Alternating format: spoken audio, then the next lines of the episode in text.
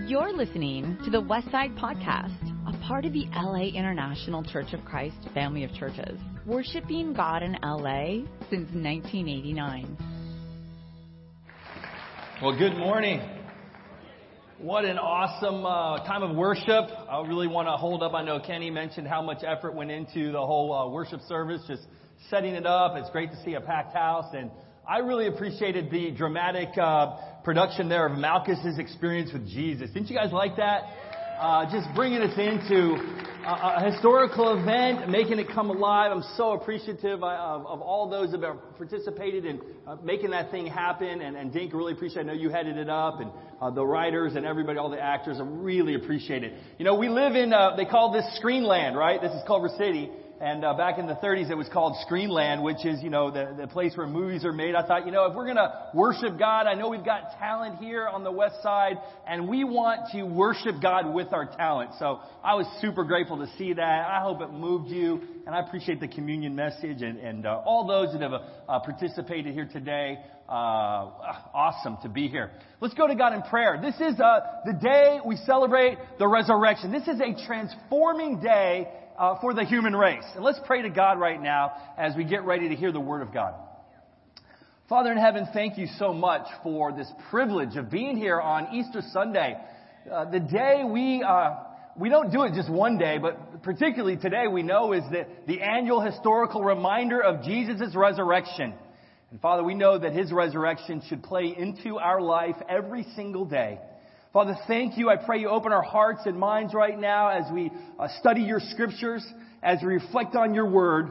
And I pray that you will work in a powerful way right now as we study and as we try to be people that live in a time of resurrection. I pray in Jesus' name. Amen. Well, I have a dog. His name is Toby. I don't know if you guys have pets, but I have one named Toby.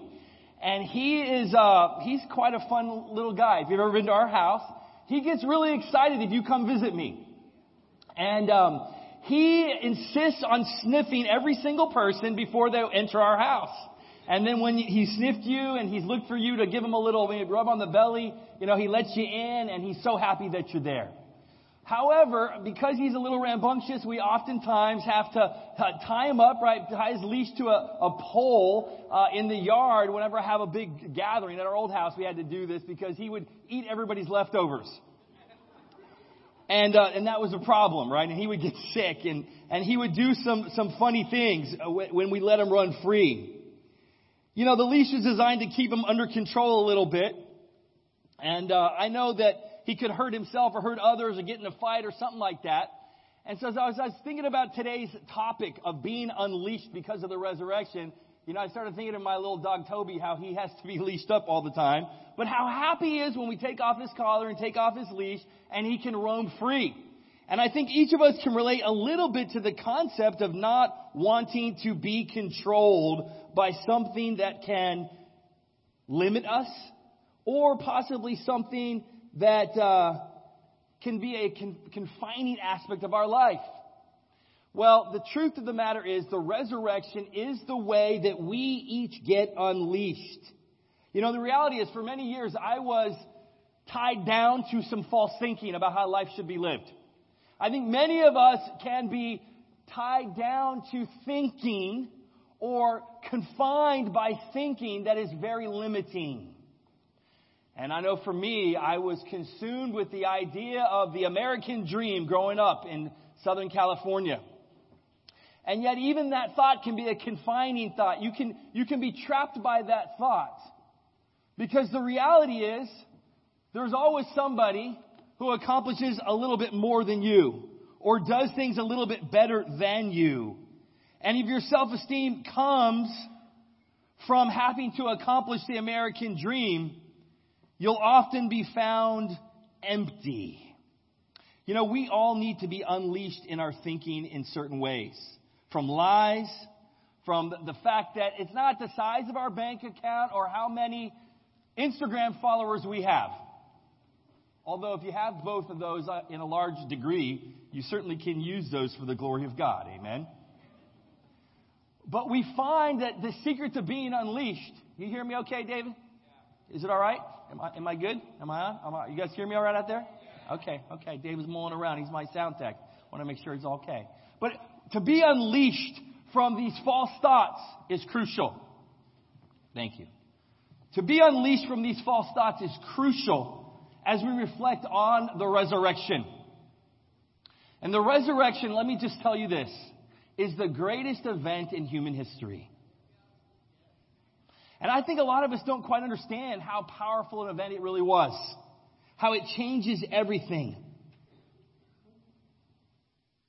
Jesus came that we would truly have life to the full, a real life. But here's the thing. You know, Dink was referencing a little bit of the Jewish background as they took the, the communion.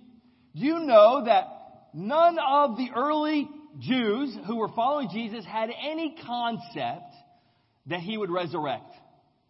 They thought when they were following Jesus, you know, you saw Malchus, um, he was he decided, I want to follow Jesus.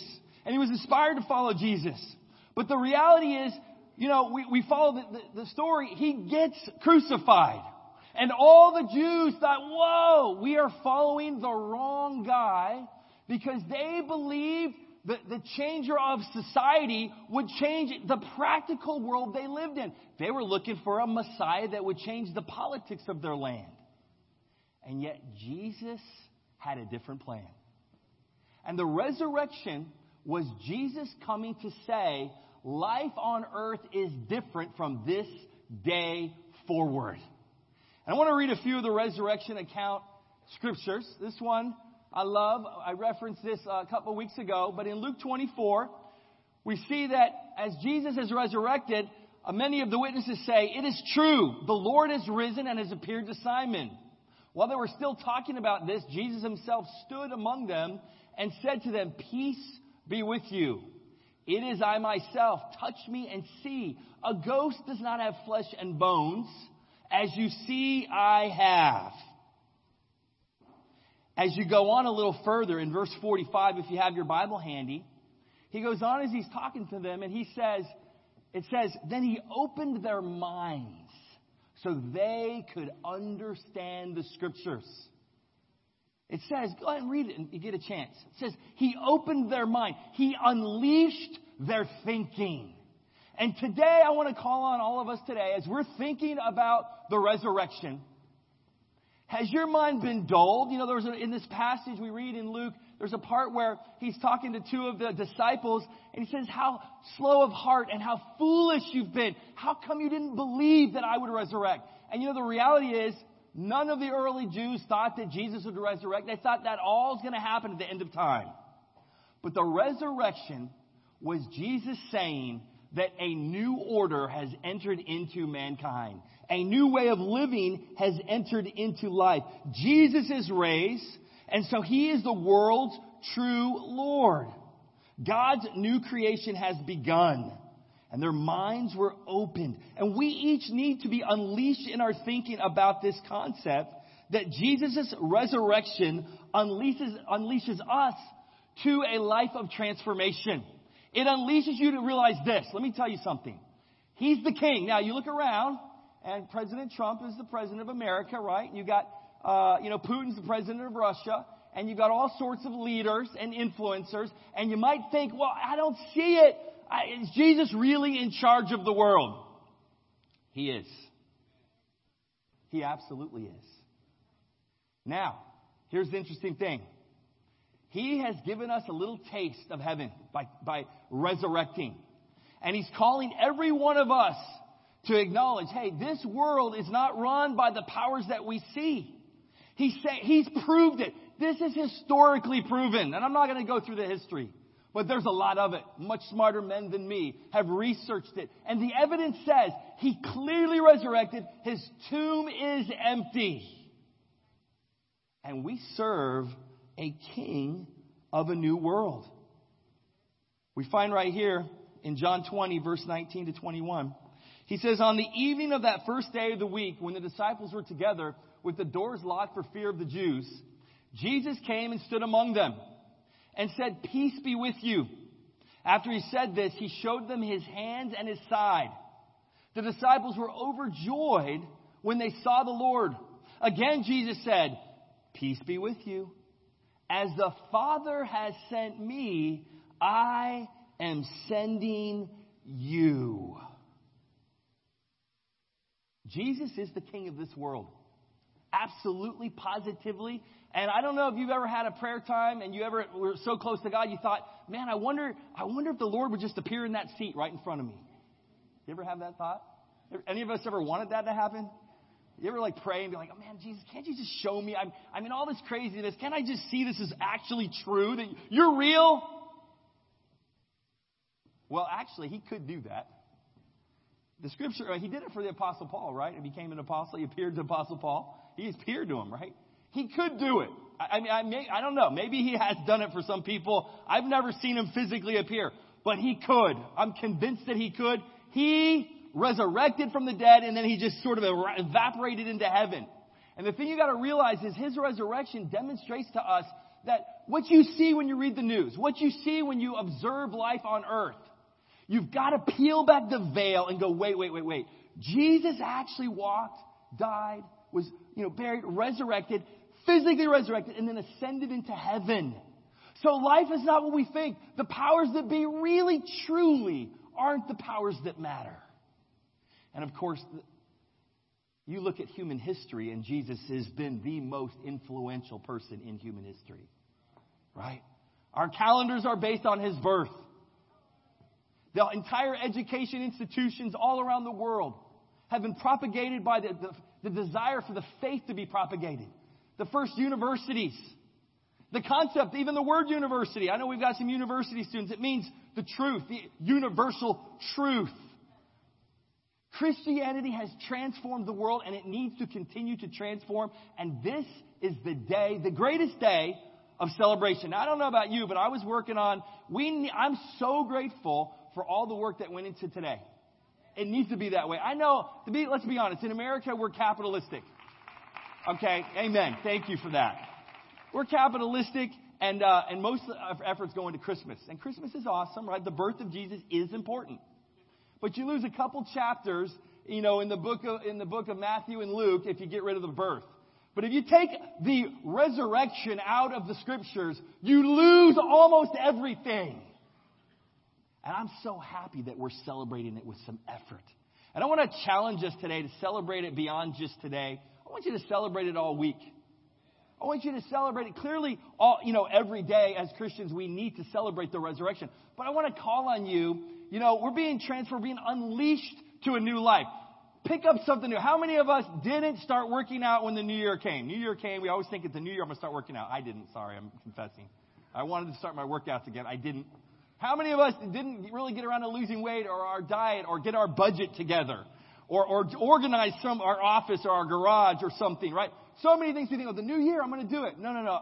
I want to put before us, it's the resurrection day we should start new stuff. It's the resurrection day when things need to be transformed. Amen? Let's try some new stuff. You know, one thing that the resurrection has done is brought kindness and benevolence to this lost world. There's a group that our church is affiliated with. It's an amazing group. The group is Hope Worldwide. How many of us have ever served on a Hope Worldwide event? Awesome. Almost all of us. Hope Worldwide, guys, is Jesus coming down and making an imprint, a little taste of heaven on earth. I don't know if you know, but the history is it was founded in nineteen ninety-one in response to the call of Scripture to serve the poor, the sick, and the needy around us. It began with just three small programs dedicated to bringing hope to vulnerable communities. In uh, it, it was started in Africa. Uh, we had a, a place uh, uh, in Abidjan on the Ivory Coast. Um, we had one a medical clinic in Mexico City, and we had a place in India. And now I want you to know what's happened after all these years. We serve annually one point five million people through Hope Worldwide. It's awesome. I was on a prayer walk with, with Billy Wynn yesterday. It was great to pray around the building yesterday. And he was sharing how he can't wait. This summer, he's going to Nepal to serve. He's, you know, funding himself to go to Nepal to serve on a Hope Project. He was so fired up, so inspired to serve the orphans that need help. You know, the resurrection has started more life-changing organizations than anything in the history of mankind. And I want to call on us to not just say, oh, I'm glad all that stuff started. I want to say, I'm willing to start something new. Is the resurrection a life-transforming event in your life? Has it been? It needs to be. He says, as the Father sent me, I am sending you. And I want you guys to think about this. He gave his life to show us his commitment to us. His resurrection is our opportunity to show our commitment to him.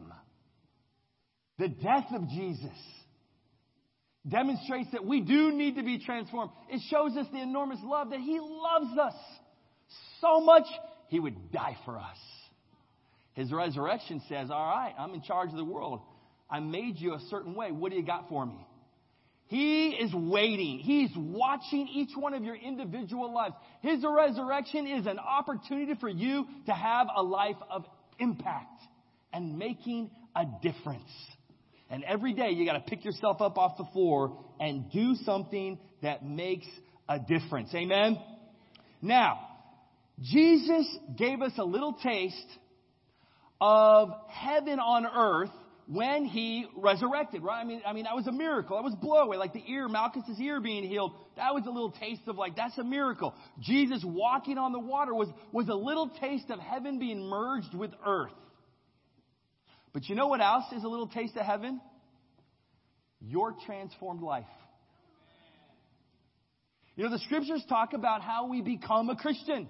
When we hear the message of what Jesus did for us, we respond to that message because of the enormous love. And we say, my goodness, you died because of me and for me. And we say, all right, I'm all in. Jesus is Lord. And at our baptism, right, we publicly say, Jesus is Lord. And in Romans, we read how what happens at that time is we resurrect by faith. We're saved by faith. But it's at that moment we come up out of that water. We're new creations, resurrected with Jesus. And here's the thing. I want you to notice this verse in Colossians three, verse one. It says, since then, you have been raised with Christ. He's talking about your baptism. He's talking about you having real faith in what he did in his death, burial, and resurrection. He says, since you've been raised with Christ, set your hearts on things above, where Christ is seated at the right hand of God. Set your minds on things above, not on earthly things. For you died, and your life is now hidden with Christ in God. When Christ, who is your life, appears, then you also will appear with him in glory. The revolutionary new world, which began in the resurrection of Jesus, the world where Jesus reigns as Lord, having won the victory over sin and death, this world has its front line, its outpost in your life. You are the intersection between heaven and earth as disciples of Jesus Christ. You are called to fulfill the prayer of Jesus where he said, Lord, may your will be done on earth as it is in heaven. You are the intersection between heaven and earth. And in time, he'll merge it all together for all to see at the end of time. But right now, you have a mission. You are called to something great. Jesus has called you to something amazing. To not live for the standards of this world. To not live for the value system of this world. But to go, oh, I'm going to do stuff that reveals that you're the king. You're the Lord. Stuff like we did today. Awesome stuff. We can do it more and more and more. I think of two people in our congregation who have given up everything, who've set their minds on things ahead. Two couples, and I love that newsletter that they put out. I'm so grateful for it, and all the leadership in our church, and uh, super grateful for the Knock Occurs. They put that little that little uh, bulletin out for us. But I want to share about two couples in there, and you know these couples very well. The first is Ken and Lena Chow. They are heroes of the faith. They said Jesus is Lord in nineteen eighty-eight. when they were college students, and they both came as missionaries. They came from well-to-do families, both gifted, talented, wealthy families. One of them, at least. But they knew they wanted a mission bigger than this world's success. They came as missionaries here, led our campus ministries, singles ministries, and then they went out to Southeast Asia for fifteen years.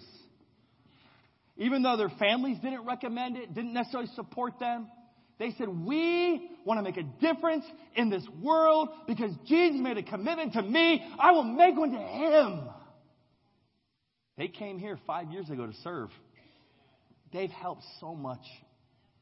They've forged through some difficulties. As we get older, we can come up with all kinds of new problems to get involved in. And as you get older, you know I'm talking the truth, right?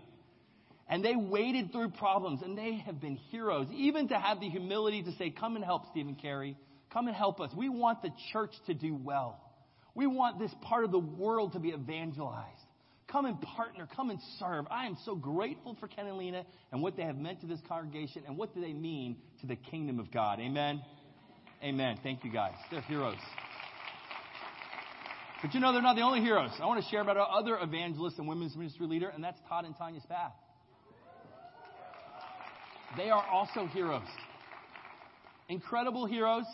They were married. Now, Todd was baptized in San Diego, and he came as a missionary to go to U C L A and help evangelize U C L A. He wasn't accepted yet, and he had to he had to sort of do the backdoor entrance to U C L A, and he got in. Good move, Todd. Good school to go to, buddy. And he met Tanya, his his heartthrob dream partner, women's leader. They were married in nineteen ninety-two, and they began to lead. And they gave up the dreams that Todd's, you know, accomplished in many ways. They both gave up all kinds of dreams for financial progress in their life. And they said, instead, we will be ministers. And just so you know, as a minister, you don't go into that for financial progress. At least not in our movement of churches, okay? That's that's not what we do. They gave it up. And they've led churches in Austin, Texas, in Denver for a short period of time. They they have served with all their heart, sacrificing for the sake of the kingdom of God. And now, you know, they're back here. Todd's a, a, a licensed uh, marriage and family therapist. And he does that part-time. But, you know, he does full-time the work of serving Jesus and sacrificing to tell people Jesus' values are what matter, not this world's. Amen. We have awesome evangelists and ministry, uh, women's ministry leaders here. And I'm grateful. Todd and Tanya, Ken and Lena, Carrie and I are so grateful to partner with you guys. I want to call every one of us to, to say, am I living an unleashed lifestyle in my thinking? Will I give my best? My best time, my best talent, and my resources to the kingdom of God. As you continue on, I don't have the verse up there. I don't believe. Let me see if I have it up there. Nope, nope. Okay, that's my final point. But let me bring one thing up. In Colossians three, and I want to close out here. In Colossians three, it goes on and talks a little bit about how we used to walk in worldly ways, but we need to put them to death. Sinful ways, right? We need to put them to death. Why? Because we said Jesus is Lord. So sexual immorality, not okay. Impurity, not okay. Lust, not okay. Evil desires and greed, not okay. We used to live this way. But instead, we put on the new self. There's a newness. We're unleashed for something new. And a lot of us have been baptized. We we repented, we got baptized. But you know what happens, sadly? Sometimes you fall asleep. You can fall asleep even in your faith. I want to close out calling every one of us, those of us that have said Jesus is Lord and been baptized, but maybe we've fallen asleep in that faith. The scriptures say, wake up, O sleeper, rise from the dead, and Christ will shine on you. You know, there was this um, single mom who moved to our, our old church in the Inland Empire a number of years ago, and she came out with her teenage daughter. And she had been a disciple in the Chicago church, our, our, our church out there. But she lost her, she, she was in her, you know, she was a single mom, and she was having some struggles uh, getting a relationship that she felt like would meet some of her needs. And so she ended up leaving the church. Part of that was because she ran into a, a guy through business and began a relationship with him. And he wasn't a disciple. And she lost her faith. She just, she decided I, she wanted the relationship more. And she just, it didn't happen overnight. It was very gradual. And, and it pulled her down. She ended up um, marrying the guy and ended up moving out here to Southern California. Well, her little, her daughter had become a disciple as a teenager as well out there and in Chicago. But as her mom drifted, she as well drifted. And both of them just left the church, left their faith, and began to sort of pursue uh, the American lifestyle that you pursue when you think happiness comes from uh, short-term self-gratification or short-term self-glorification. And they did things they weren't proud of. But when they showed up here, the teenage daughter who had now ended up in college, her name is Jasmine, Jasmine decided, I'm not happy. And I know that there's a church where I actually felt secure, and there's one somewhere out here in Southern California. So she looked up our fellowship out here, and she got a hold of my wife. At the time, we were overseeing the, the, the college ministries. And she said, you know, I used to be a disciple, but I drifted, and I, I just, I have not felt secure inside my inner being. Can, I don't feel right. Can you help me restore my relationship? And my wife began to study with her and study with her, and it took her quite a while. And she dug up all the junk, and she just was so open and so real. And she was restored to the fellowship as a faithful disciple out in the Inland Empire. It was such a victory for uh, the whole church, for the campus ministry, for her family. And her mom started attending church as well. Her mom decided, all right, I'm going to come. And it took her mom. Her mom went a whole nother year attending church, but she didn't feel worth it. She didn't feel valued. She had gotten into a marriage, and she knew that, you know, now she has to sink or swim with how this thing goes. And, and and her husband was not serving Jesus. He was a good man. He loved her. He tried hard to care for her. But he was in a, she was in a mixed family with a lot of new children, and, and their value system was much different. And she freely admitted it was some very challenging, difficult times. But she said, I want to get restored also. And she studied and studied and studied. And she opened up her heart. And she also was restored to the fellowship. This is our church we were leading right before we got here. And her and her daughter are faithful. Their younger, her son and uh, Jasmine's little brother, he just last year said, you know what, I want to be a disciple also. He got baptized. Because they realized, I need to wake up. I need to wake up and let, let Christ shine on me. You know what's exciting is my son actually started dating her about a year and a half ago. And I know he's very grateful for her. And she's super faithful there now, helping lead the Cal State San Bernardino campus ministry. Together, my son and her, they're doing awesome. She's so faithful. She was restored because she woke up. And I want to call on every one of us here today. It's Easter, so guess what? The auditorium's more full than usual. But you might need to hear the message. You, you probably heard this many times, but I want to challenge you. Have you been sleeping? Wake up. Jesus reigns as the King of the universe, and we are called to give a little taste of heaven to this lost and dying world. Let's be unleashed for a life that changes the world. I love you guys. Amen. You've just listened to the Westside Podcast. For more information about our ministry, please visit the westside church dot com or L A I C C dot net.